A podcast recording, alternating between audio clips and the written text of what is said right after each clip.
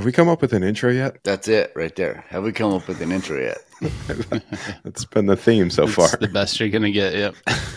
Right. I don't have any good intros, and I don't have the energy for the intro. no, I think you just get Ever. on and do it.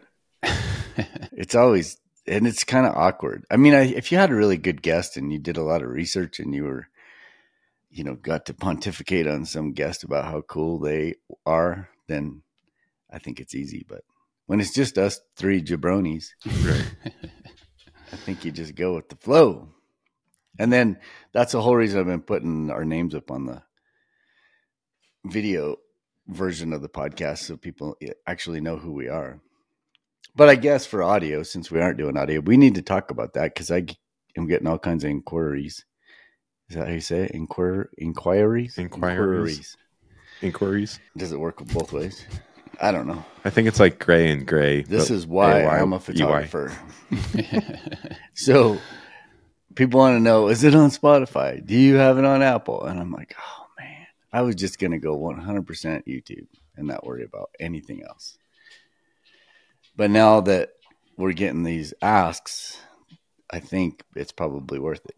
But then you start spreading all your statistics around, and you know, I don't know. I would just prefer that everybody just watched it on YouTube.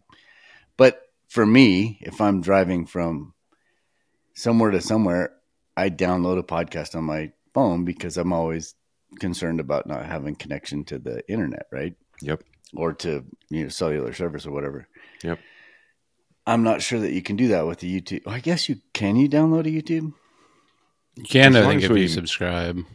But Yeah, I don't know. Maybe yeah. it is an option. You used to be able to download stuff, but then I think you know you have to pay for the YouTube TV. Well, I did something on one of our videos the other day where it says, "Do you want this editable by somebody else?"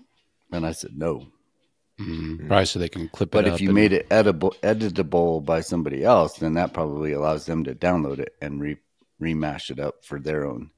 You know, if you watch Mr. Beast with his own stuff, you'll see a nine million other channels doing, "Oh, look what Mr. Beast did" or whatever. And so he's for him it works, right? Because there's not anything really valuable and proprietary. Not that what we do is either, but if you shoot a once in a lifetime wildlife thing and it's not something that's scripted or scheduled or whatever and you get something really cool and you throw it up on YouTube on your channel you don't want everybody else being able to go get it and use it for that look what those guys did i mean you get credit for it i would think but you would also i mean you got a lot of time and effort into that I think the bigger risk is uh, uh, we're not the most eloquent group over here. And so I think hey now the bigger risk is becoming a meme. Right. Right. So, Uh, yeah. that's a legitimate concern yeah. Any way we can get some attention, I guess we'll go for it. what are we talking about today there fellas i think eric said he's got tons of stuff to talk about or a lack thereof. Yeah, just not too much has changed since the last time we chatted. Kind of got the rough draft put together for that Eagle video. Just trying to go through now and color grade and add sound and master all that stuff. So hopefully that'll be up, you know, in a couple of days. Um, I'm not sure that this is a discussion for the podcast, but maybe we Mhm. should have it on the podcast and then we can Sure. cut it out if we don't want to. So I know at one point we talked about color grading. Mhm. Well, what started this whole thing is is uh, Brendan and I were out shooting yesterday, and we'd both seen parts of your video that you sent us. Mhm. So, and just to give the audience a breakdown, Eric was doing his whole eagle thing. So, if you listen to the last podcast, you found out about that. Well, now he's got almost a 30 minute version of what he shot there. And then he's looking for suggestions.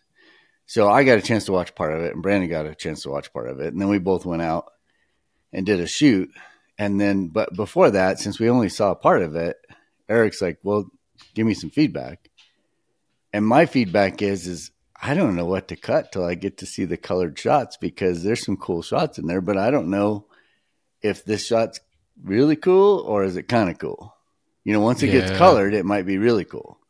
But before it's colored, and if I say, uh, this shot, shot doesn't do anything for me, it might if it was colored.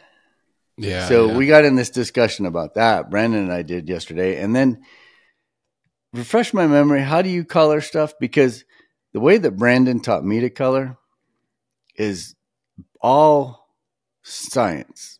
It's not the creative at all. It's basically it's like I use this camera, I use this color space, I use what else, Brandon? I want Yeah, just this utilizing- output. I want this output, and then that's your starting point. But for me, for the red cameras, it was like, hmm, that looks pretty dang good. I might want to up the saturation a tiny bit or contrast a tiny bit, but I didn't have to do hardly anything. And then if you're shooting the same camera in the similar light for the whole project, it came up, you know, everything was pretty consistent throughout. One of the projects I did had multiple cameras because I've been shooting this footage for over the years. So I had a ton of different cameras. So it was a little harder to get that one Mhm. To line up uh, because there's so many different cameras and I couldn't remember the color space I shot in or whatever. But you don't do it that way, right, Eric? How do you color and why is that? Why don't you use the process like just get it all dialed in? Just uh, how what would you say it scientifically or uh, yeah, I don't know. techno- technologically? I think it's still for me, you know, a work in progress trying to figure out my workflow for the whole thing from editing. I mean, I learned so much just going through this one piece that I'm kind of ready for it to just be done so I can start fresh with all those, you know, ideas and better plans of how how to approach the whole thing. I used to use the color space transform. Um, that's what you're talking about, where you can, you know, move it from the log into like a Rec 709 color space. Um, I guess the best maybe similarity uh, thinking about like photo editing, you know, and dropping like a preset onto your raw image and kind of getting a starting point. But I guess for me, I'm mainly just using like contrast and um, pitch to. I feel like I with two quick adjustments, I can get it pretty close to where the preset was.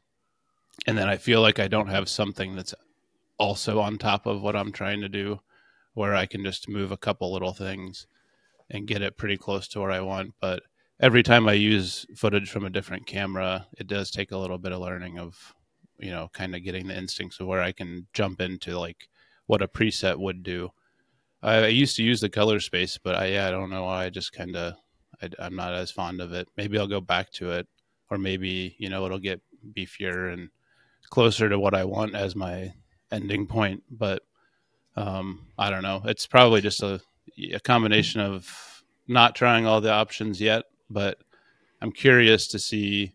You know, I don't have the the top of the line professional monitor, ten thousand dollar monitor or something, but it's a decent monitor and color grading. Why not? yeah, because I don't want to afford that. Um, but yeah, then seeing what that output looks like on you know our phone, social media, YouTube, you know, you upload stuff and it looks completely different. So there may be more uh, changes. Maybe something that we have to go back after like a year revisit and see what all's changed. Um, but yeah, that's just been where where I've been with the coloring is just I feel like I can get there with a matter of you know maybe a little bit of global adjustment um, and a little white balance if I needed. But with you know three or four sliders or whatever you want to call them, I can get the image pretty much right where I want it.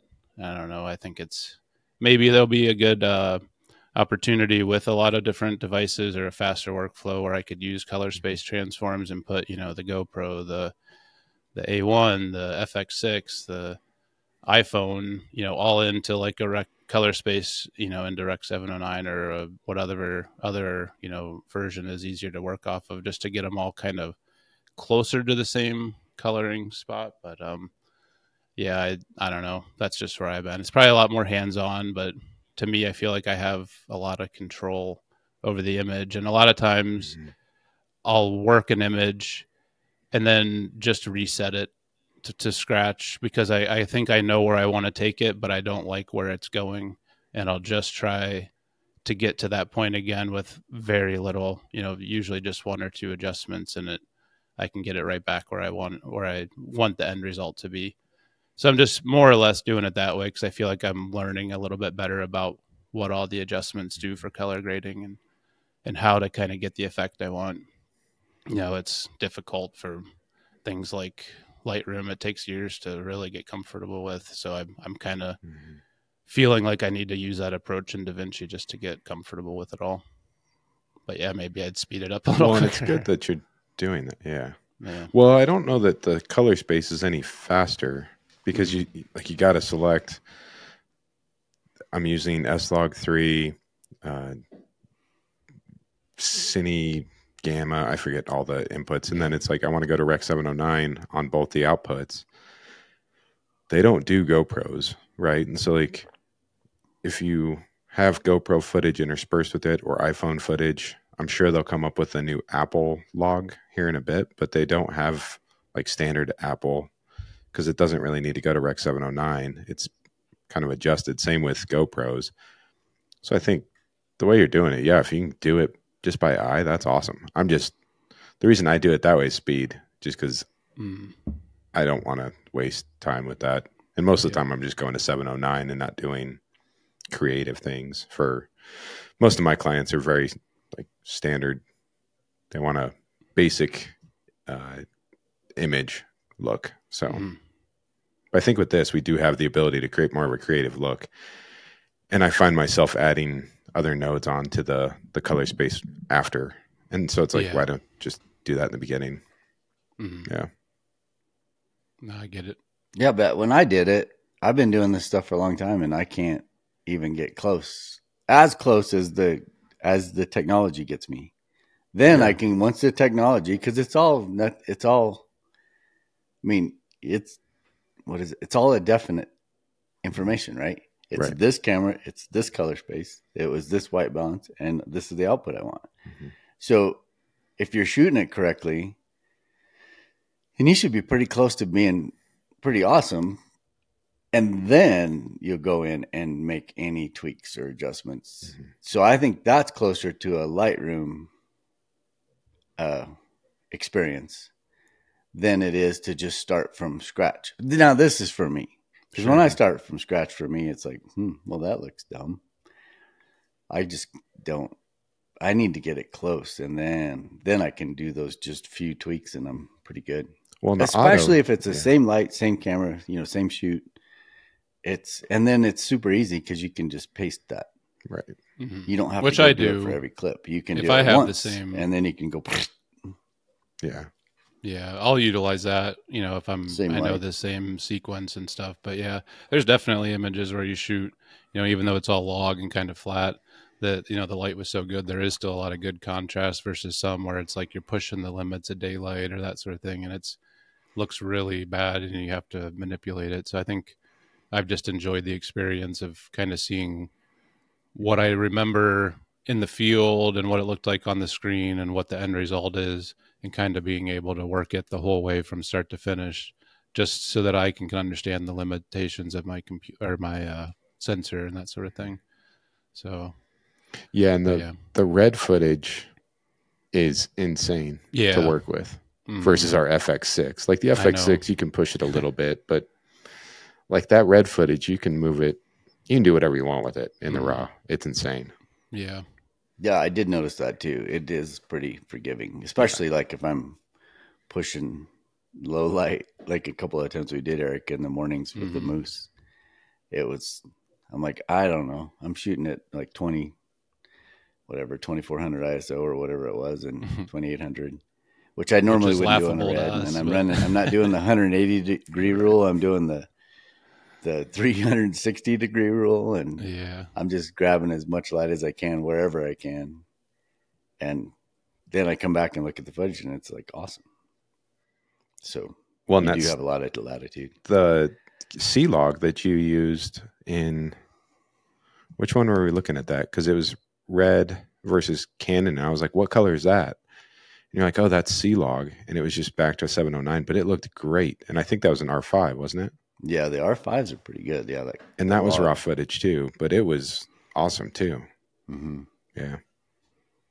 Hey, y'all in the audience, we need to know how much of this is worth talking about because are we going way over everybody's heads, or is this interesting, or do you want to know more? Because I mean, it's taken me a long time to get to this point to where I kind of get it. I can remember people talking about Rec 709 like Yeah. As little as five years ago, and I'm like, mm, yeah, whatever. I don't need it. I just push record.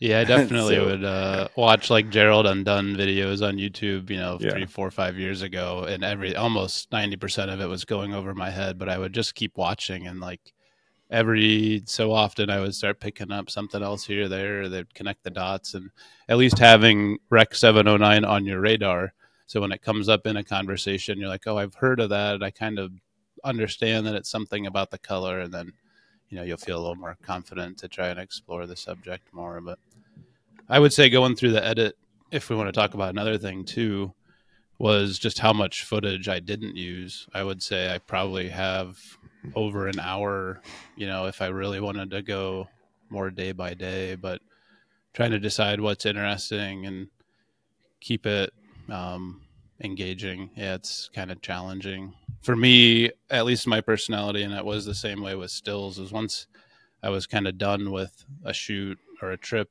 i almost had to just not look at the stuff for a few months because i i just didn't feel like i would either be overly critical of it or maybe i would just focus on the things i didn't capture that i wish i did. And so I, sometimes it is nice for me to just get away from it for a little bit but if we're gonna you know trying to get the more immediate turnover um, forcing you to look at it right away then i think it maybe make me a little more disciplined in the field um, too. So that'll be helpful. But yeah there's a lot of footage that i didn't shoot a lot of slow days not much happened either. But there are a lot of really cool shots that i just I, there's no place for them so i didn't want to just keep throwing stuff in there. Um, but maybe we'll make it Yeah, it's so hard. I am working on my own little uh, sequences of some different wildlife encounters I've had and kind of building a reel myself that I just keep slowly chipping at. But um, maybe I'll focus on that since things are kind of slowing down here for wintertime. That's awesome. Yeah. Yes, I don't know. So Like, do you it'd have be the- interesting to see what I guess is the most interesting parts of it to people that are both either in wildlife already or just someone who doesn't go out but appreciates things. So I guess we'll do the unwritten rule of you shouldn't re- read podcast comments, but I think ours will be supportive. so I don't know if we get some mean ones. We're just going to read them out loud. yeah. with their handle. Oh, we don't have to do. I just love No. like mean comments. It, I- so yeah. just don't hurt my feelings. I'll cry. I don't want to cry on camera. You got a big nose. Right? I do have a big nose. Look at that thing. Look at that thing. So, um, yeah, I think once we get off the podcast, Eric, I can give you a bunch of uh, just suggestions that I would make on that Mm. video, and then we can go from there. But there's so much. I mean, gosh, I think about when I was editing the moose stuff, and you think about Nat Sound, and you think about all the VO, and then you think about all the shots, and how do you make it all go together, and how do you keep people interested? hmm It's pretty tough, and you can't get your friends. You got to get people that you don't know because your friends are always going to be nice. But then you also have to get to a point where you're like, all right, I'm done. This video's done. I can't keep massaging it anymore. There's no point. No one's ever going to see it if I keep doing, you know, working it. So at some point, it has to be good enough. but we'll we'll get there. Yeah, well, I think yeah, a couple more edits, and you'll be there. yeah, yeah. Yeah, you have me wanting to go up there and film with you. Yeah. I know, and it's nice to have it encapsulated. The time encapsulated down to thirty minutes because hmm you know what was it for 14, 15 days that you were there. Yeah. Yeah. You know that's a long. There's some long, super long days if it's raining, and then you get all night too, and it gets dark early. So that's just a lot of time that, as a viewer, you don't have to deal with. hmm I guess if you were up there with tons of stuff to do and you had a comfy van and it's not too bad. It's not like you're living in a tent. How if you if you what is it? What was that old comedian? If your front door zips open, you may be a redneck. oh, Jeff Foxworthy. yeah. I thought about that every day. Every time I unzip that thing and then zip it. And it was like 16 zippers to get in because you got one for the front door of the fly. And then you got a net for the bugs. And then you got a door for getting in the tent, and then you got a net for getting the keeping the bugs out of the tent. So it was like zip, zip, zip, zip, zip. Well, if the boot out. fits. You may be a redneck. All right, so Eric, we got to go out and have some fun. Yeah. Brandon and I, we uh the He fun, tortured me. Do you see everyone? I didn't torture him. You know what tortured him? Is the fact that his seat is like riding on a two by four. That's how comfortable it is. Just think about putting a two by four in your crotch and riding that for seven miles with fifty pounds on your back. Right. No fun. It was so miserable. And only I only had to do it once because yesterday he was trying to be kind and ride my bike because I was carrying more weight. I just saw his padded seat. It was like, hey, I'll pedal that one. That's what I think happened now. But prior to, I thought he was trying to be nice. And so I was like, okay, I'll ride yours. So I rode his and it was fine for the first mile. But after that, I'm not kidding. Just like try to ride a sawhorse for seven miles and you get the feeling of what Brandon's bike is like. You know, it's a really high, it's a high powered mountain bike, which would be great if you didn't carry, have a big old backpack and you were just cruising through, you know, some trails and stuff. But when you have to sit on that seat, holy moly, well, and it's But slacked anyway. out for downhill, so it's not really a. uphill bike. Yeah, it's not built for sheep and carrying a tripod or a backpack that isn't a CamelBak. so there was that.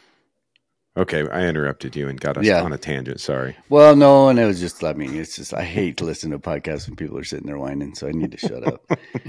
uh, and I'm not whining that, but it's just more of a joke than anything. Yeah. Um, but no, the cool thing was, is we got to ride bikes, which is, that's like my favorite. Other than a boat, getting in on a boat to a photo location is probably the most fun for me. hmm you know, flying's cool too, but um, it's not the same. You know, Yeah. a boat gets you right in there. Yep. A bike can get you right in there. But I don't know. For some reason, I just love riding bikes. We do it in Alaska quite a bit. There's several places where a bike helps out quite a bit. And then this place that we were at, it was pretty cool because it just allows you to cover more ground is the biggest thing. And then if you, you know, I have a rack on the back of mine so I can strap the tripod on and and carry carry that big old heavy tripod. There'd be it'd be impossible if you didn't have a rack because Right. you couldn't have a backpack and put the tripod on top of that and, and then ride. Right.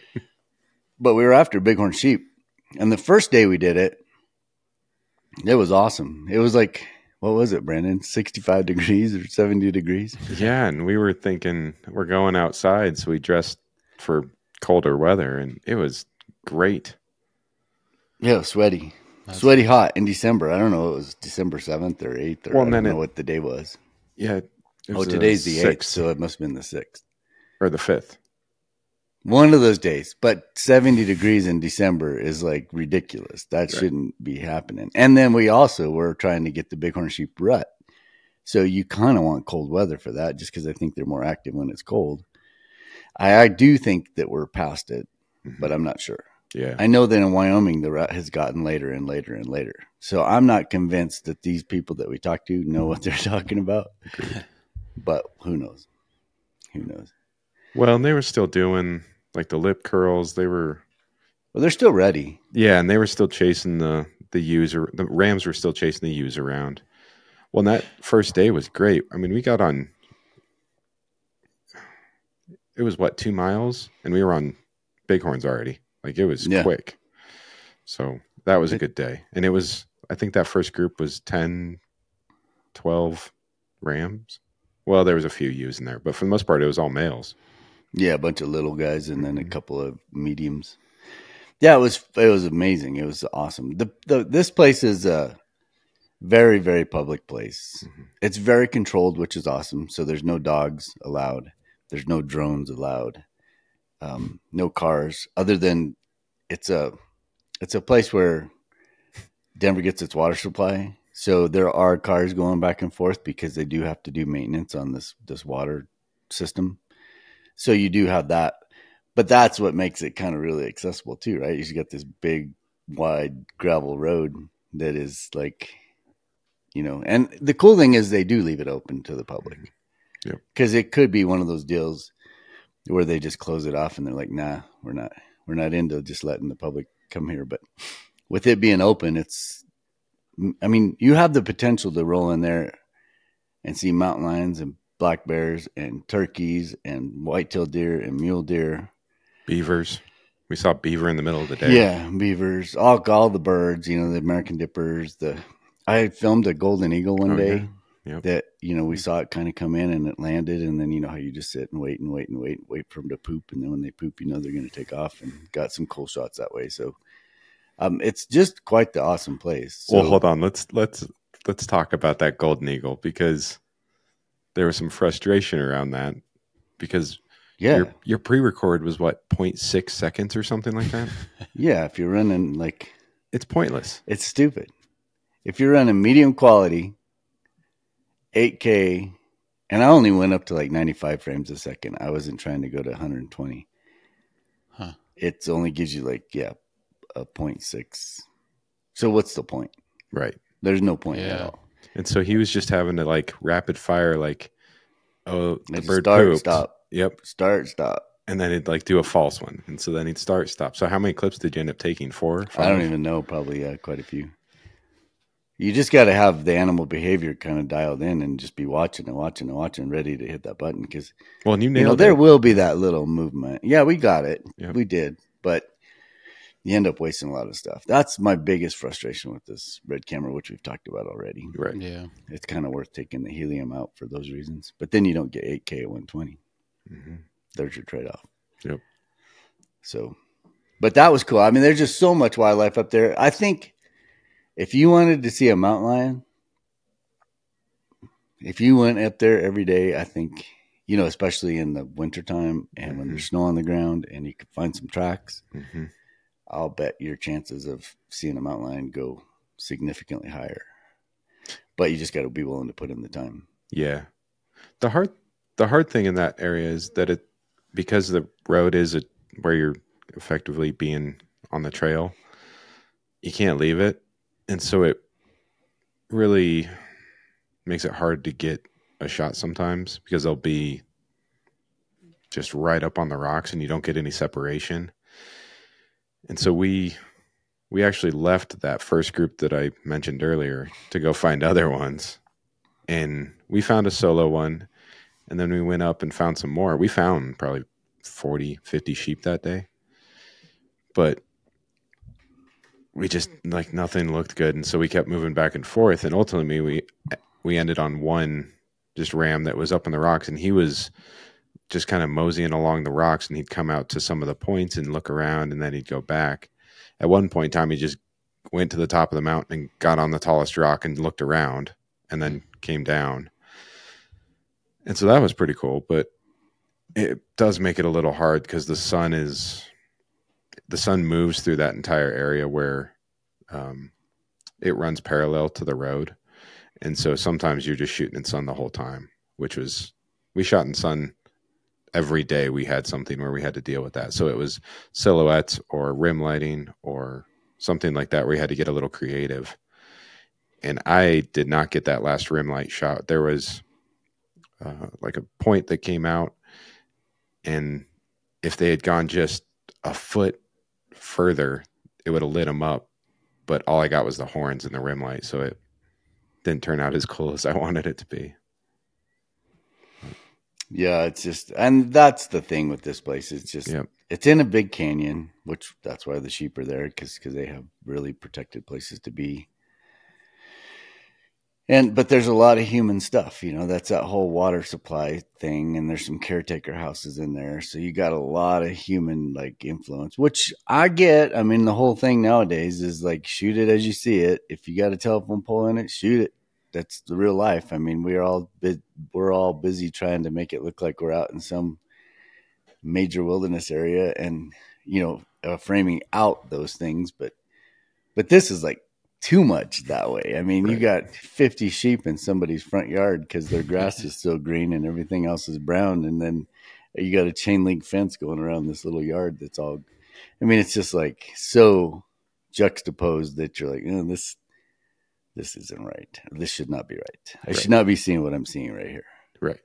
bighorn sheep in somebody's yard, somebody's manicured green yard, green yard in December, no less, and all the sheep are in there eating. So, so it's tough to shoot to get something super cool. That's why we stopped on the single sheep because it was up in the rocks. It was up in its habitat. It was it definitely portrayed what you would expect to see a sheep doing. Mm-hmm. Whereas the other ones were on the road, probably licking salt off the road, you know, eating green grass in somebody's manicured yard. It's like, what do you do with that? I mean, if you're going to do a story about that, or maybe the story is, you know, today's world's changing and, you know, there's so many people that wildlife have a hard time getting away from. Yeah, maybe like where they find success in the new reality of nature, being so heavily influenced by exactly. humans. Yeah. You could do something with that. So you should probably go shoot some of that stuff just to have it.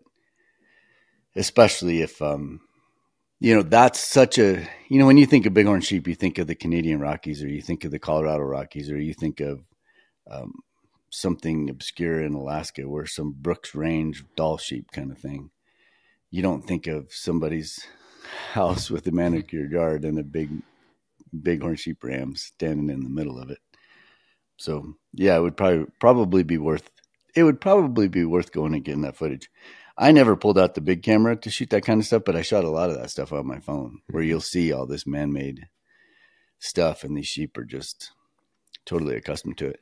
And there's got to be some sort of sense of uh, security for these these animals too, right? Because they get habituated to people because there's so many people that recreate there, but then they also are hanging out at these houses, which probably are going to be a little bit safer in terms of mountain lions or predators, because the predators are probably less apt to deal with the human presence, whether it's smells or you know something that they see or whatever. So, you know, maybe that's why they hang out there too. I would if I was a bighorn sheep and I knew there was a mountain lion in the area. I'd be like chummy with the neighborhood dog or the neighborhood human or whatever. I would just be hanging out until the mountain lion decided to leave. Well, and those sheep are they were all reintroduced.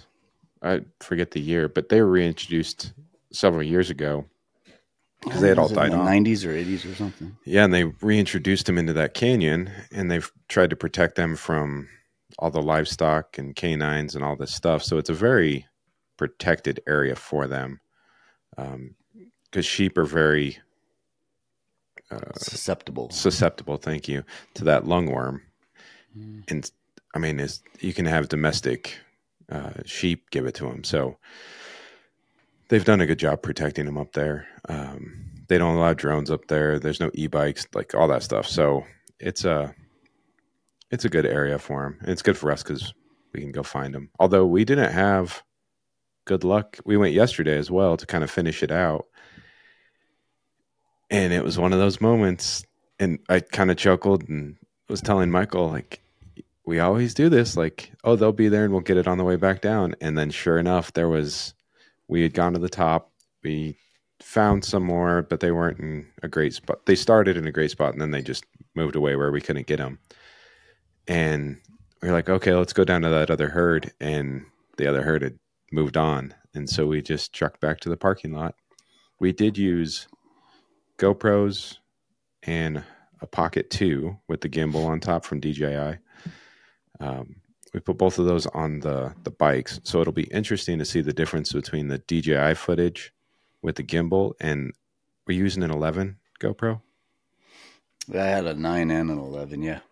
So it'll be interesting to see what that stabilization does in the GoPro versus a gimbal. It's a small gimbal, but both of them were attached to bikes. And then uh, Michael had a GoPro with a media mod that he was filming on.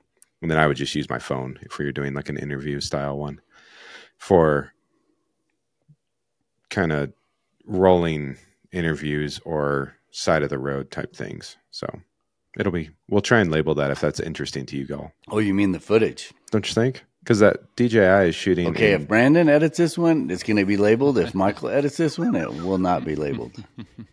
Michael is very lazy. So he, speaking of editing, we were talking about the podcast, right? Because I was like, oh, I'll, I'll edit one of the episodes. And I was thinking, okay, this is going to be like a few hours. And you're like, yeah, I can get through one of these in like two, three hours. So two hours passed like yesterday or something, right? And so I then did two more hours this morning. And I was like, I think I'm being too critical. And some of it is I've just not done a podcast before, right? So it's what do you cut out? What do you leave? Do you need to take out every um or so or those long blanks? And I'm just doing it like treat everything like a Ferrari, right? So I'm doing everything. I'm making smooth cuts. And he's like, oh, you don't need to do that. It's a podcast. Like, oh.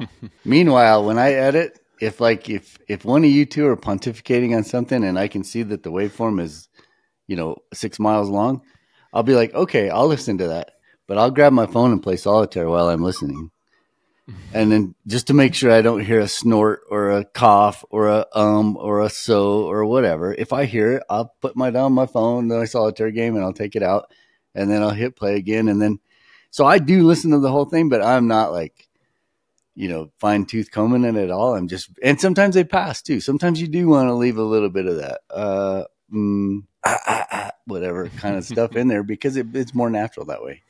So you don't want to clean it up and make it perfect, but So if I can sneak a visual in without you knowing, oh, it's gonna go because I don't sub- even pay attention to the visuals. No, if, not the at all. if a subscriber gets it, then we got to send them something, right? Like a sticker. or Oh yeah, if you put some little like Easter egg in there, yeah. Because I, if you know, and it could be a game where I'm supposed to find it, but then you're gonna make me pay attention, and then I, Right. I'll hate life. right. But no, I'm serious. I just sit there and play solitaire until we get to the point where, when all of us are talking, then it's like you got to pay attention. You know, if it's if it's a quick rapid fire, like everybody's got something to say about something, I pretty much have to pay attention. Right. It's just when you get those big old long stretches where mostly it's me just sitting there talking like a goober and let it ramble on and on and on and on and on.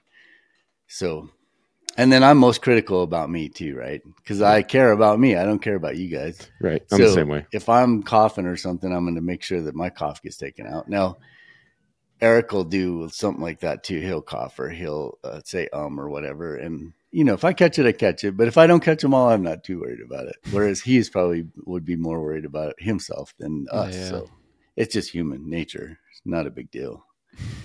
and we are who we are. I mean, if somebody's going to talk to us out on a trail or something, they're going to get the real us. So you might as well be as real as possible. Which was another upside. We met a few people that we haven't ever interacted with before, which was really cool.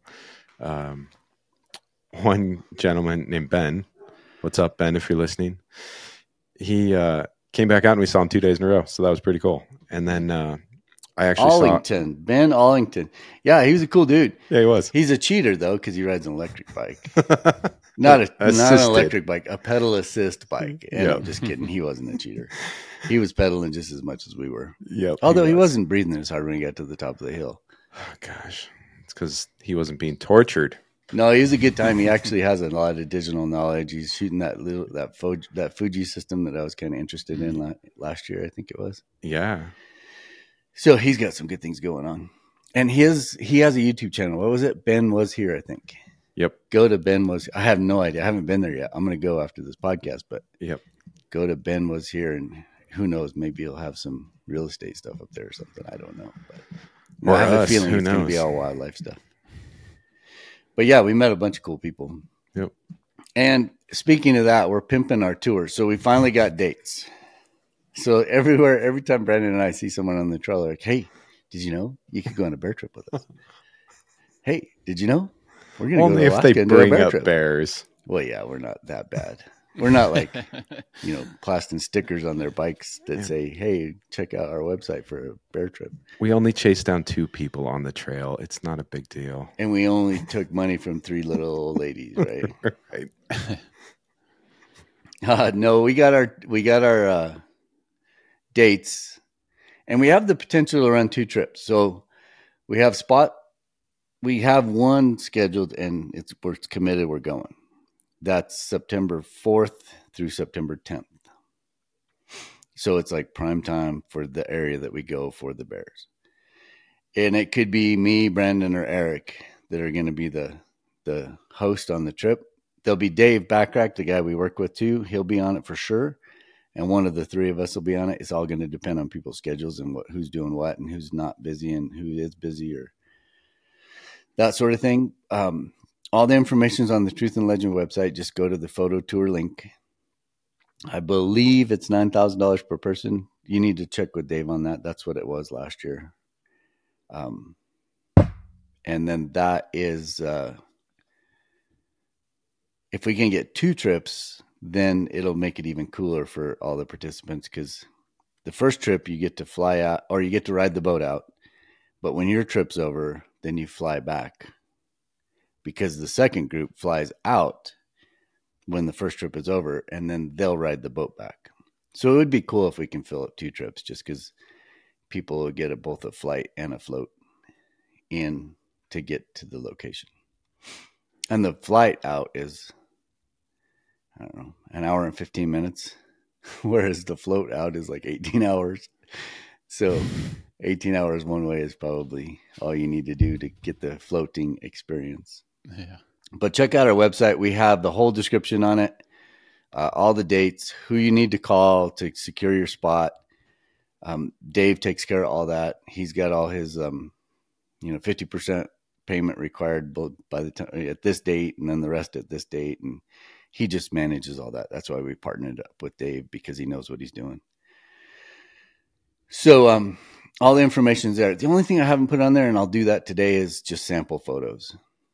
Bo, there, there is a video. So last year, mm. I shot a video on the trip, which will actually give you an insight into the cat, the boat itself, which I'd never really done before. So you can kind of see what the little rooms look like. You can see that we have a washer and dryer. You can see that there's two bathrooms. You can see this nice galley where we go up and eat.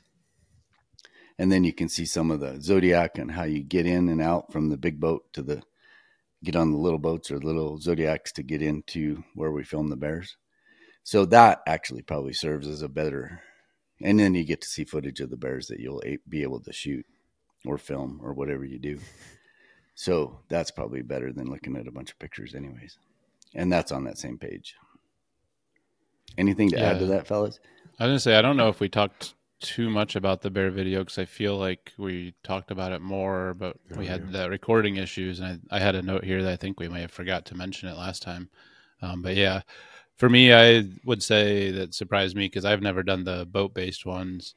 Um, I've always just flown out and tent camped myself. But it's not just a boat. This thing is like huge, modern, beautiful boat. So definitely watch it if you're worried about like sleeping on some dingy little ship or you know, even like Nat Hab takes out the old fishing charter from like the crab fleet. I mean, this thing is like a brand new aluminum, very fancy high end boat. So it looks pretty comfy in terms of having to sleep on a boat. This looks pretty darn nice. So yeah, go watch that bear video. Get it. It is. I wouldn't say it's like high end luxury. Sure, I wouldn't sure. say it's in Alaska um, standards. You know, like, yeah. I think it's pretty good. yeah, yeah. No, it yeah. is. And yeah. what's super cool about it is the guy who built that boat is the is the captain mm-hmm. of the boat. And this guy is he's so amazing. He's if you're into boats or Alaska history or anything Alaska, this guy is so much fun. He's super quiet and super humble, so it's hard to get him to talk. But if he does talk, it's fun to just sit there and talk with the guy because he's he's been involved with uh, the ocean and boats and all that stuff in Alaska for I don't even know how long, how many years, probably 40 or 50 years. So if you're into that sort of thing, it's kind of cool to be up with Jeff too on that. Um, so sorry, Eric, I cut you off. What else? No, that was it. Yeah. No, I just wanted to make sure that yeah, people go watch that video too. Because I think we may have missed. Yeah, that was a fun video. It's like I, that was when I was still trying to, and we talked about it last time on the last podcast. It's so hard to figure out the formula for these videos and like, what do you do? most of the so I shot the whole thing haphazardly, very out of sequence, very screwed up wise because I still wasn't sure what's the best way to do this. And then poor Brandon had to go through my mess and edit it all together. And I think he did a fantastic job. Yeah. It wasn't bad. Well, it could have been better. But a lot of the audio that he used, I shot on the very last day because I'm still like, oh my God, oh my God, yeah. I got to get something. He's going to need something to edit. I need an intro. I need an outro. And fortunately, we had to stop somewhere along the way on our way back. and that's what allowed me to do it. And what was funny is we had a National Geographic photographer on that last trip. She needed to get out to these areas, and our trip was the only one that gave her the access that she wanted. So she came with us, and it was really super cool. Um, I wonder if I can say, I'll say it on the next podcast who she was, and and because I need to check with her to make sure that um, we can talk about it because I'm not. I think it comes out in January, the article. But anyway, she was on the trip and uh, she had to stop at a spot because she needed she had a couple things that she wanted to get so we stopped and then not everybody wanted to go because we were on our way back and we weren't really expecting to find bears. We were, she just needed to shoot some stuff and then i didn't say it but i needed to shoot some stuff too. So as we are walking out there i hear her and she's super good on camera right? She's just like and it's all perfect you know. You know Katmai has 2000 bears and you know, it's got this much coastline. I don't even remember the lines anymore. But I essentially was just was listening to her, and then I was just poaching her information because I'm like, that sounds brilliant. And then I would just go off on my own way, and I I would just uh, do my own thing on video. So I'm I'm giving away all my secrets, but that's, that's how I got all that stuff on the last day. Uh, yeah. But it was fun having that gal on the trip. Um, and when you see the article, she gave me a sneak peek into some of the pictures, and then I saw what she was shooting on the trip we were on. And I was watching, you know, I would look at her shooting some stuff, and I'm like, what in the heck is she doing? I would never ever think that way. I would never ever think in a million years to shoot something the way she was shooting it. And hmm. then, of course, me, I'm like, it'll never turn out. It'll never work. It'll never work. And then she would show me, and I'd be like, holy moly it's like beautiful. What she was doing was just, uh, which stands to reason, right? That's why she's a National Geographic photographer. Mm-hmm. But it was just amazing, beautiful stuff. And that was just part of the whole story. You know, with Nat Geo, you're shooting hundreds of thousands, well, not that much, tens of thousands of images to, to pull out that selection that's actually going to make it into the magazine. But some of the selects that I saw that she was able to sneak peek show me were pretty spectacular. So look for that and we'll push that out there. But she was my cheat code on that that whole delivering this it's like I was prepared to do that whole walk and talk. And I wasn't. Now some of the other ones I did all myself. I didn't have her helping me. But in if you hear me talking about just matter of fact, this is what I see in front of me, that's all me. If you hear me talking spouting out facts, that's because I knowledge I plagiarized in the field. well, you guys, well, so there's always something on one of these trips. You guys had a weather day, so you got to show that. But more interesting to me was you had those three three year old. There was two. There's three three year olds, right? And they were still together with mom. Yeah, I think it was just two. I oh, yeah, was there was three and bears and there's two, right? That's what it was. That was so cool because what you know, if you get a mama with brand new cubs, the cubs are very, they don't do fishing at all. You know, they just sit on the side and watch. They may go out and try, but the chances of them ever getting anything is slim and none, right? Then you get a year old cub or the next year, what a year and a half old cub mm-hmm. the next summer. They can get out there, but they still don't have a clue. But you get these older cubs that can have learned how to fish and mama's taught them they are a force to be reckoned with. And with when you got fish swimming up a stream, and this was an area where they had a great big pool, and then it goes up this like waterfall thing, and there's rocks that you know the fish can kind of get under, or they have to navigate around. When you get three big bears that are working together, now I don't think they were purposely working together. I think they were working together by accident, mm-hmm. but it worked because one up above would scare a fish and then it would come down, and the other two below it, for sure they were going to get it. They were so much more successful at fishing. Hmm. And then the other thing was, is another bear that was bigger than any of them could show up, but the three of them would go after that one bear, and that one bear would always turn around and run. So if they wanted a fishing area, they just rolled in and got it. So if you look at the footage that Brandon put together, you'll see those big bears at the end. It's a you know, they're just running up and down an area of a really rocky stream that they were super successful. It was pretty cool to watch. Really cool. Yeah. Yeah, and they played a little bit. They were still cub enough or young enough to still want to play, you know, like the teenage, but they really thought they were bad mofo's. Um, when in fact this year, when they get kicked out this next year, they're going to be like, "Oh, I'm not so, I'm not so bad anymore with Mama ain't behind me to protect me." So they got a rude awakening coming, but unless they stay together for a while, and then the two bears are always bigger and badder than one bear. hmm So yeah, if you haven't seen that video, go check it out because it Brandon did an excellent job of putting it together. The music school, the the vibe, and then seeing the weather day was kind of fun. Yeah. And you got to expect that too. If you come on this trip, Mhm. you want. We always send out a list of what to bring, but if you are sporting rain gear with holes, not a good, not a good thing. You want to go out and spend spend some money on some really decent rain gear because a lot of times you're sitting out there in the rain for hours, and if you've got good rain gear, it's it's not like you're freezing your butt off. It's just rain, so you're not. As long as you can stay dry, you'll still have a blast. And the bears don't care. The bears don't care if it's raining or sunny or cloudy or what. They're gonna fish. Anything you guys want to add to that for the bear thing, just to entice people to come on our trip? No, I don't. I don't have anything else. I think we have five signed up right now. So we're going to have a total of eight for the first trip. And then we've got eight potential more if there's interest. So if there's interest, we can stay out for another eight. So which would be awesome. yeah, doing true two trips out there would be a lot, a lot, a blast. Yeah. And if that's the case, we'll probably flip flop it for sure. Where Right. if you know one of us will do one trip and one of us will do the other trip. Yeah.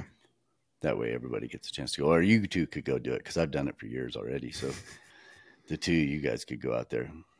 And if you go out with Brandon, he's like, he's like entertaining on his own. Yeah. if you go out with Eric, you're going to get a lot of good information and a lot of good, solid uh, instruction and stuff. But it, you know, both of them are going to be have their own way to do it, and it'll be fun. Silence. I'm just remembering the bear trip and how awesome it was. Yeah. I know. I was gonna say I haven't done the boat trip, but watching the video, sitting here in the wintertime, it, I'm anxious for summer already. Thinking about, man, maybe I better plan something in case the spring I need to get out there. Eric, again. it's only December too. I know. I know. Are you going to be able to just like say, you know, screw it, we're packing the van and head south? maybe not this year, but next winter, I think it's going to happen for sure. Because, uh, Okay. yeah, I don't know. Last two winters, I was laid up on the couch all winter because I had the big surgeries on my feet, so I haven't really had to deal with the winter for the last couple of years. But now I'm just struggling. I've been going out actually to try and film sheep myself.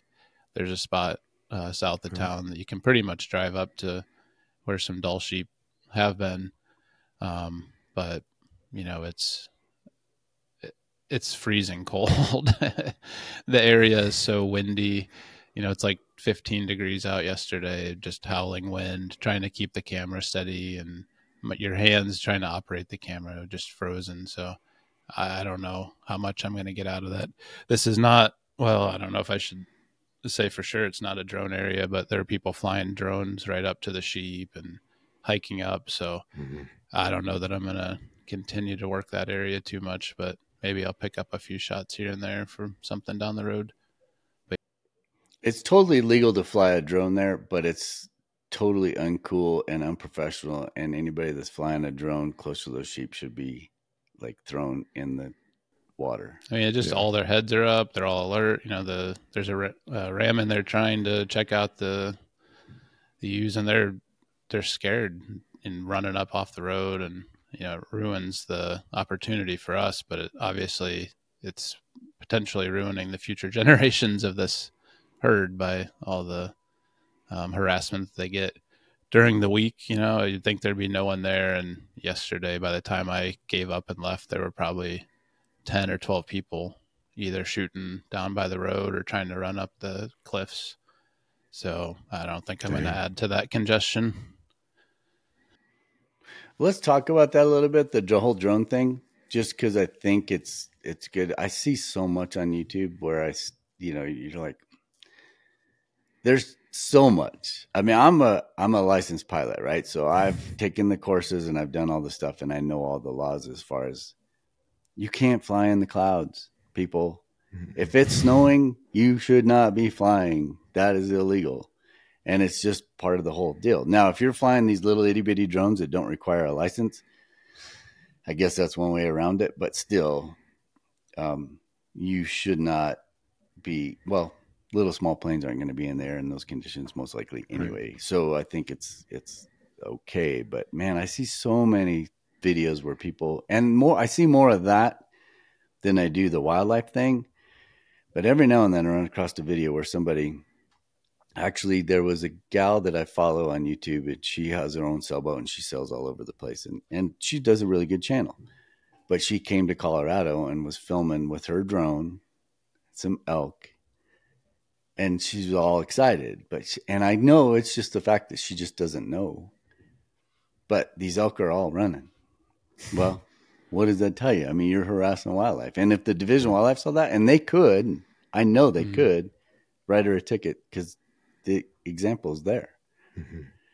So just don't do it. I mean, the wildlife comes first. If we, if I'm out on an assignment and they want drone and we've got secured all the permits and we're doing everything, ille- everything, I'm almost said everything illegal.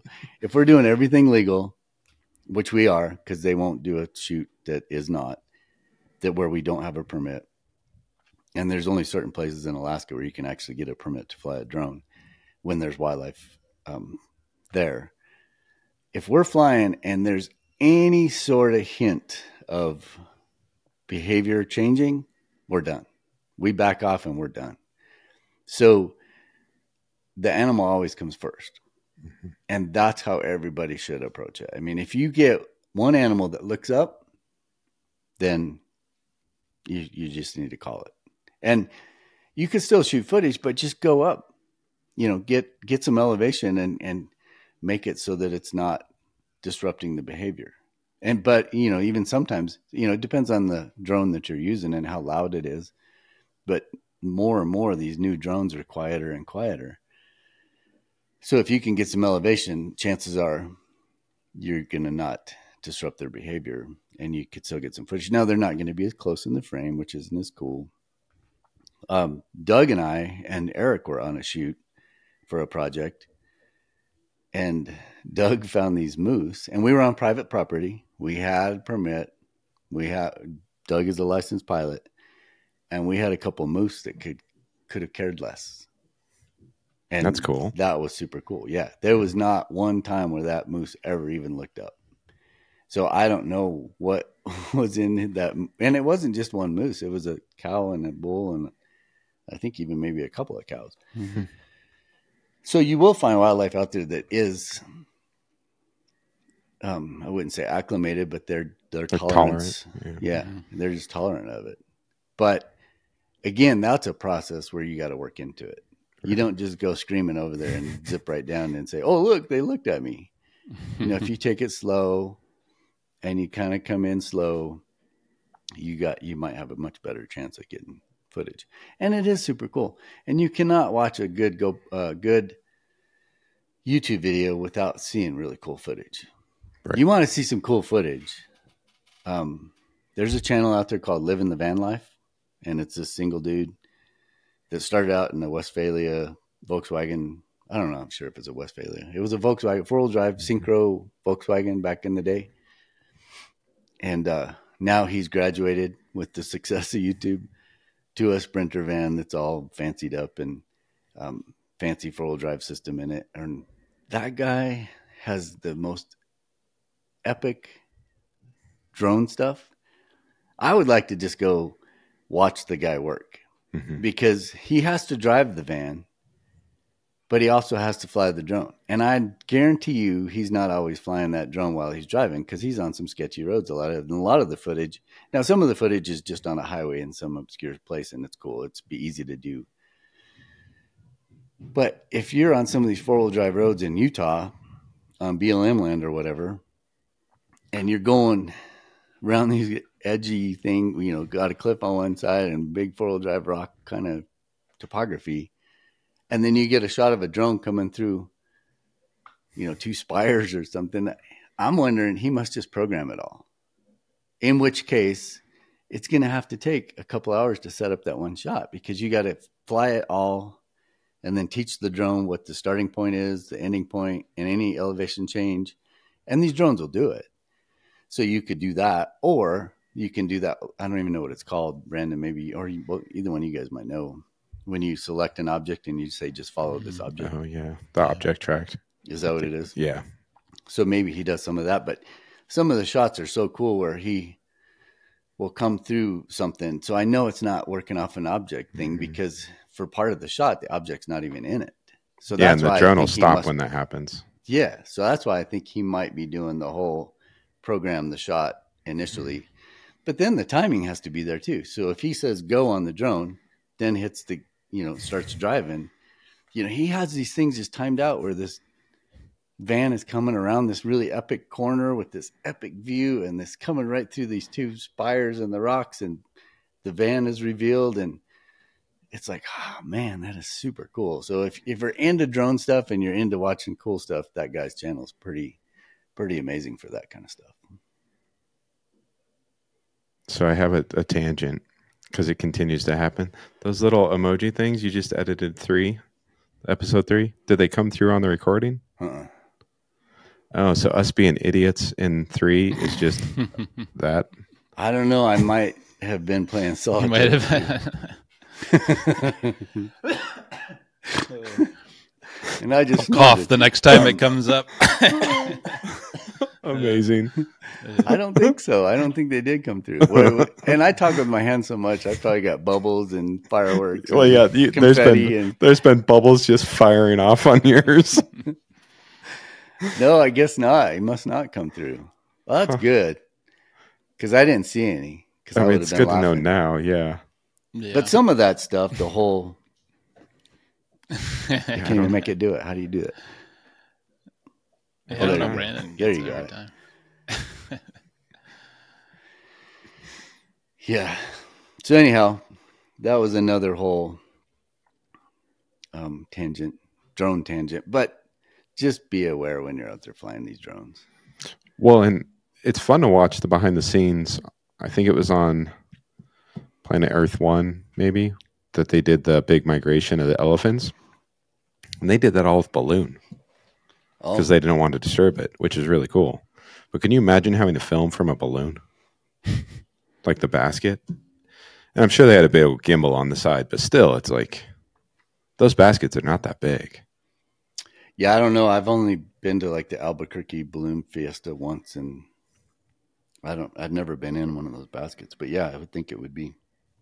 But you know how those guys do it. I mean, those guys have unlimited budgets, and they can probably get the Yeah. oversized baskets and oversized balloons, and the elephants are probably accustomed to those balloons in a lot of those places because you do go to Africa and you do see a lot of balloons flying in certain spots, which would be super cool to experience the Hmm.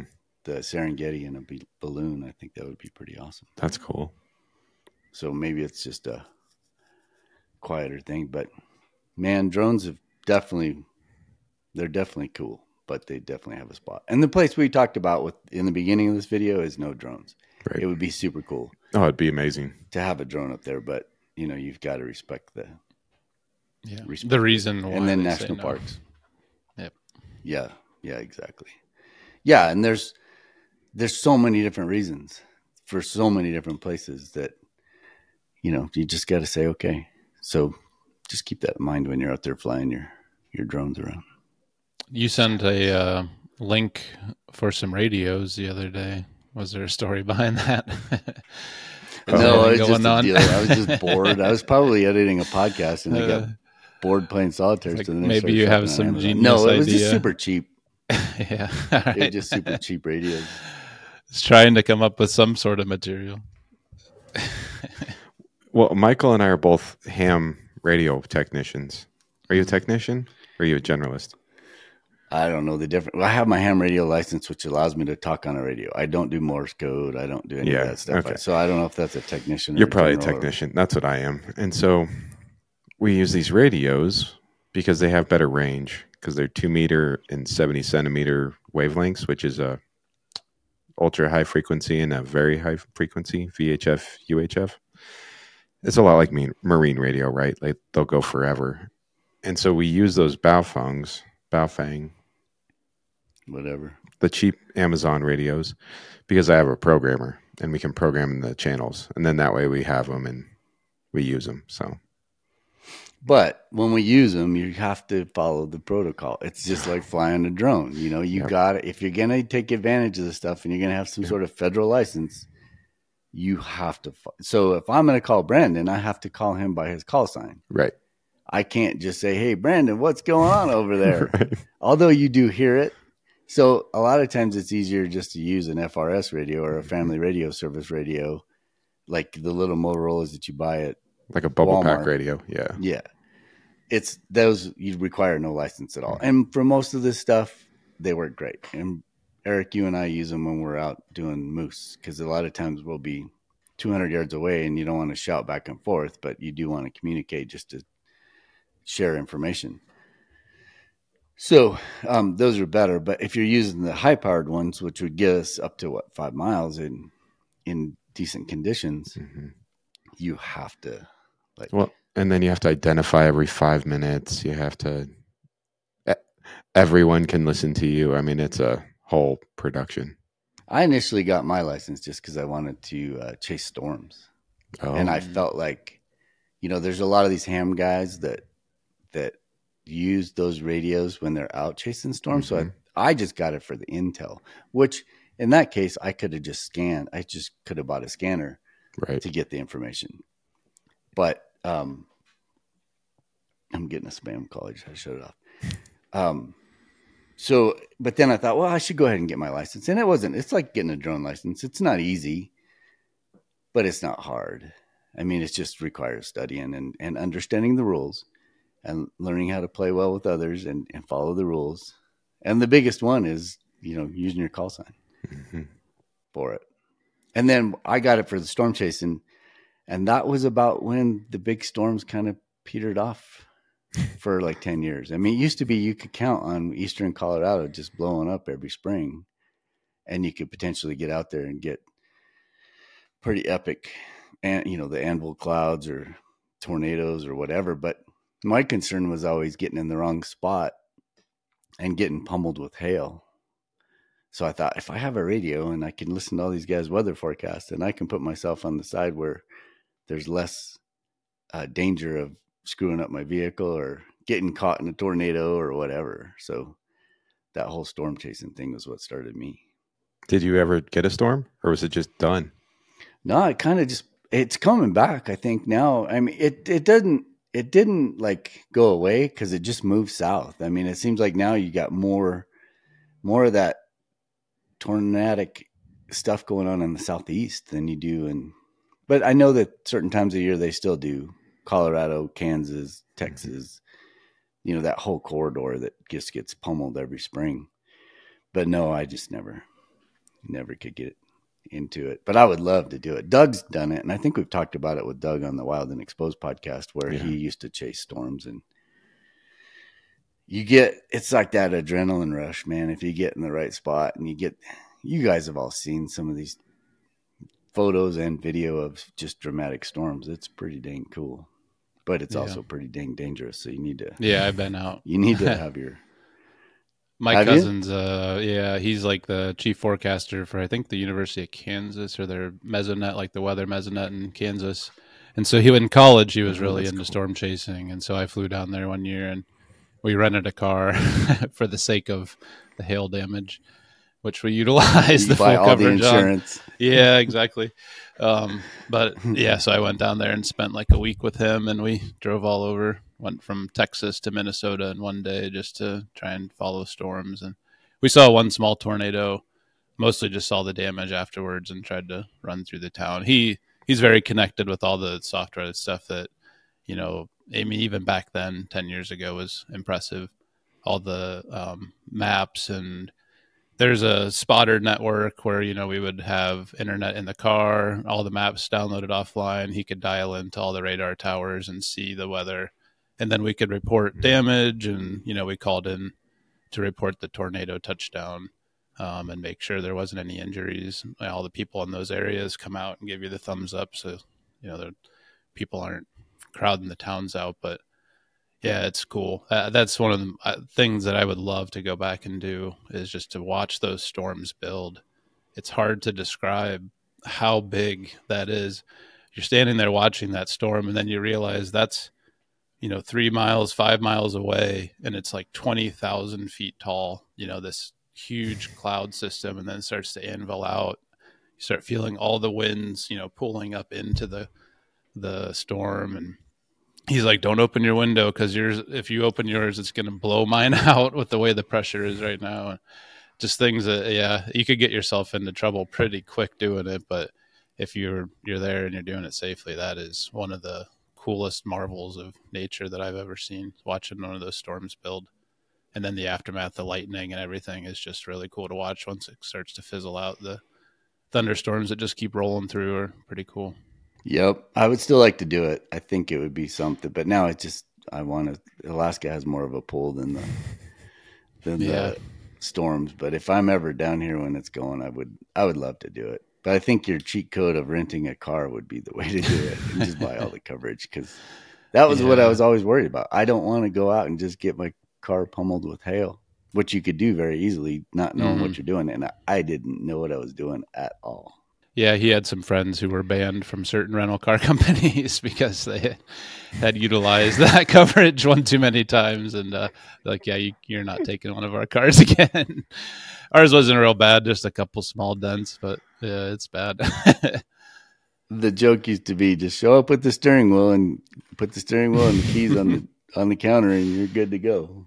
Yeah, you know what we didn't talk about last time too, because the podcast that got um, derailed was um and you referenced it and then we never talked about it in the one the redo version of it but you called me hollywood oh yeah and then we never talked about it yeah mr hollywood tell yeah, us about that. And that never actually went. So the good thing is, is it's going to go next week but it won't coincide mm. with this podcast. But um okay. one of the local tv news stations i have a buddy that works there and i had sent him the bear video that brandon edited. And he's and he you were good friends and he he's it's like a no i wouldn't say good friends. We're acquaintances but you know occasionally we just get together and do some fun stuff and then we'll go five years without talking to each other right? So i just randomly sent him this video and he's like dude we should do a story for uh i think it's called outdoor colorado for the fox channel here in in denver. So i was like yeah let's do it. So he just came over and I sent them links, or I sent them a couple videos, moose and bears, without music and without what was it? Without graphics and without music. Mm-hmm. And they were just going to use that footage in their story. And they came to my office here and just interviewed me. It's only like a two and a half minute story, but it'll air next the week of like December 11th. So, in, like the 14th? It's on a Thursday. I don't know what day that is. Yeah. So today's what the eighth, and it's Friday. So yeah, so it'll be the fourteenth. Supposedly, it was supposed to air last night, and it didn't. So it could get pushed again. but they were did they had to do a Christmas tree story last night. So oh well, just because yeah. it the timing for Christmas yeah. trees. And. I was trying to figure out when I have to wear my Christmas sweater for this to make I it on for week. that week. Probably next week, right? Yeah. Well, it depends on how how faithful we are to doing these podcasts. I mean, as long as we have something to talk about. This is what number four. Well, obviously we can pontificate, so I don't even think we need anything to talk about. you know what I was thinking is we need to start including more stills stuff because it seems like we are 100% video right now, and there's still tons of people that shoot stills. And I think you made the comment on a podcast, Brandon, one time where a certain percentage of your work is still mostly photographic. Yeah, like this video. year was three quarters of my workload was uh, photography. Yeah. So, so, and everybody we run into in the, well, not everybody, a lot of people that I run into are still shooting stills, mm-hmm. but they also are shooting video. So mm-hmm. I think there is the video content I think we go way over the top that is probably too much for most people, but I think it's still interesting to listen to for people that are just doing video of any sort, whether you're just doing a little short for YouTube or Instagram or something, all the way up to actually producing your own thing. I think Ben, we got him kind of dialed in yesterday, or at least he's excited about doing stuff. So Yeah. Yeah. there's an audience for it. But I do miss shooting stills, and I think we can talk about that a little bit more. Or the other thing is we just get a guest, Right. you know. So that, I think that's uh, in our future. I I still like photography is still what I love. I just it's hard. You can't do both. Well, you might be able to do both. Because if you set up a mirrorless camera, and we were talking about this as a video, if you set up a mirrorless camera as kind of a hybrid to do both, like a run and gun, I think you could easily make a bunch of shorts, a bunch of reels, whatever you need, and still get good photos. I don't think you could do long form videos with it and still get good pictures. But maybe. I don't know where are you at, Eric. Are you are you like have you just kicked the photo bucket out and your or the photo? You do you have any desire to shoot photos anymore? Or are you one hundred percent video? I'm pretty much 99.9% video. I feel like I opened Lightroom to put pictures in there, but I don't even remember what that was for. There was one day where I had some technical issues, and I feel like I took, I think that was when we were in doing Moose, and I had issues. So I just took a small camera setup out, and I think I just took some stills just because I'm like, well, this new Moose that I hadn't seen before, I might as well go ahead and photograph a few shots. But yeah, I, I'm in the mindset now where I look at all the still images online and I just think to myself, that would be so much cooler as a video. and I think like Brandon saying, yeah, you could definitely get, you know, the short form stuff reels and especially if you like have a subject where you got a good still image and that opportunity is still there, you really should shoot the the video clip because it's probably going to be more impactful than the the still image potentially, depending on what it is. And so I think it's pretty common to see. I see it in the field a lot, and people talk to me about video stuff when they see, you know, more of a video rig. Is that just having your camera set up to quickly switch over to have like some video preset in one of your custom settings, and you know, you shoot, and then you just quickly turn it over to video, hit record, and at least get you know 10, 15 seconds mm-hmm. of whatever that was, and you can be back to shooting stills in no time and not really have to mess with the camera too much and all the image stabilization and everything, you know, your end results get enough resolution for social media. But yeah, I don't. I never take stills unless I'm stitching a time lapse and have to. You know, I do the. I'll use my A1 just to shoot high resolution time lapses and stitch those together. But yeah, I don't take any pictures anymore. The hard thing for me is packing all that stuff around. I would love to have my still camera out there with me. Hold on. but it's so much weight and the current pack that I use and we're going to do some what's in your bag videos so you can kind of see what the deal is with mine and why I can't do it. But I used to just take a little DSLR with the 24 to 105 or 24 to 70 or something because I was always after for stills. I was always after that big animal, big landscape. But there's only certain situations, and again, it goes to ethics, right? You cannot just be all up in the grill of all this wildlife, and if you want a big animal and big, big scenery, you're kind of in the grill of these animals, and so there's only certain situations where you can do it with camera trap being the best, but there are certain times where it's possible. So I used to take it for that, and I've gotten a few moose things that way that are probably some of the best stills I've ever shot. But it's just another thing to carry. And I do love getting those because those are like why we all, st- well, why I started. You know, you were always after those wall hangers that when someone looked at it, they're like, holy crap, that is the coolest image. So they're hard to get. It's worth having it. But, and I would still do it if I could figure out how to carry all that stuff. Well, the way I, so I do do it for events like where you're having to do both because we've done that before, Michael. Um, the way I do it is I set memory one, two, three up for video. One is my 4K 24, memory 2 is 4K 60 and memory 3 is 4K 120 or 1080 120 depending on your camera. And then I just set manual as my photo setting. On the A7 IV it actually has like a designated camera photo or a I'm sorry, it has a designated video and then a photo mode so you can switch between the two. And I don't I think the Canons are the same way, right? Mm-hmm. Yeah. So if you set those memories up, you just switch over to video real quick, go to one or three or whatever you need, and just fire off a video. The the only problem I've ever had is just on that A1 for whatever reason, when I would go from manual to one really quickly, it would lock it up. And I don't know. And I was even at 4K, so I don't know what the problem was there. And sometimes it was to the point where you'd have to take the battery out, which just killed your flow in the field. So, Yeah. but Well, on the A7 IV, it was fine. when we do corporate shoots, like Brandon and I did one in Florida a couple months ago, or Mm-hmm. a month ago, or whenever it was. Brandon was there to shoot video, and I had another guy shooting video, and I shot stills. So that again, it's just hard to be switching back and forth. And if you have to capture really special moments, and you have to have both, you know, the client wants stills and video, then that's the only way you're going to get it done. Well, and there was still one shot that ended up going because I was just closer by happen chance.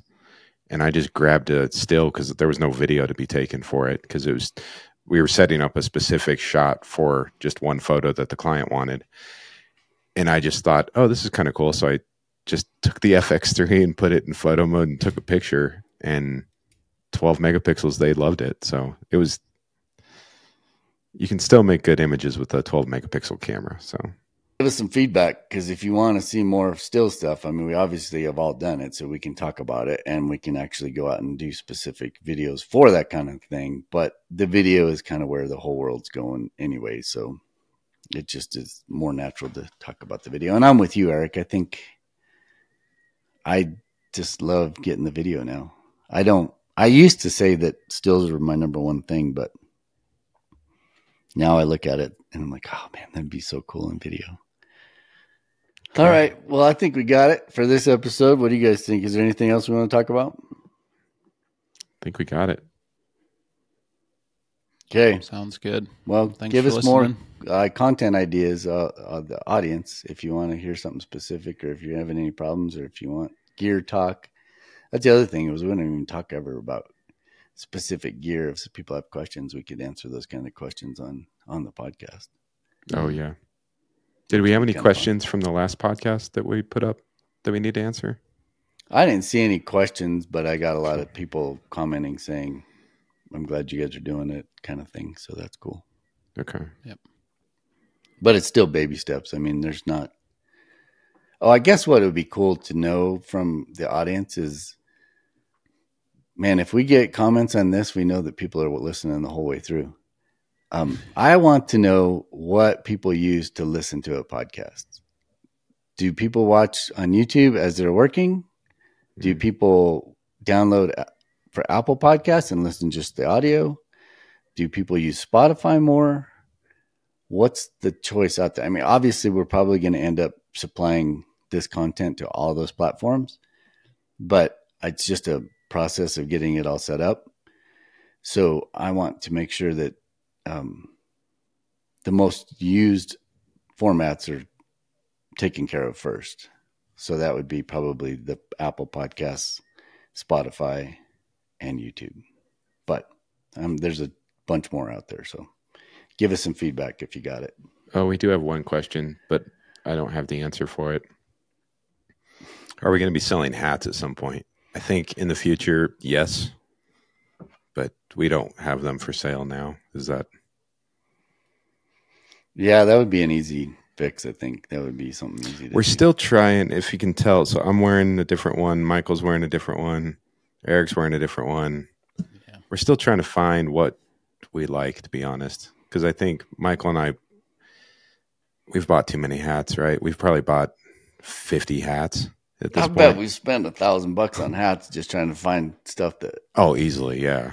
Because each time we only we buy six hats. I bought three hats just to try them out, see if I like it, and it was a hundred bucks for three different hats. Yeah. But I get it. I mean, it just it's a process for someone to buy the hat and do the embroidery and blah blah blah. Yeah. Yeah. So we'll that's probably something for the future that yeah, we'll we'll probably be doing, but we don't have anything for you right now. But we will. But if you see us in the field, hit me up because I bet you I have a brand new hat in the truck that I would give somebody. Yeah. Yeah. Okay. All right, give us some sort of like really fancy uh, outro. Either one of you. Thanks for listening. This has been the Truth and Legend podcast, and we'll see you next time. There we go. How's that? Good. Okay. All right, stop that puppy, and then we can talk about Eric's video.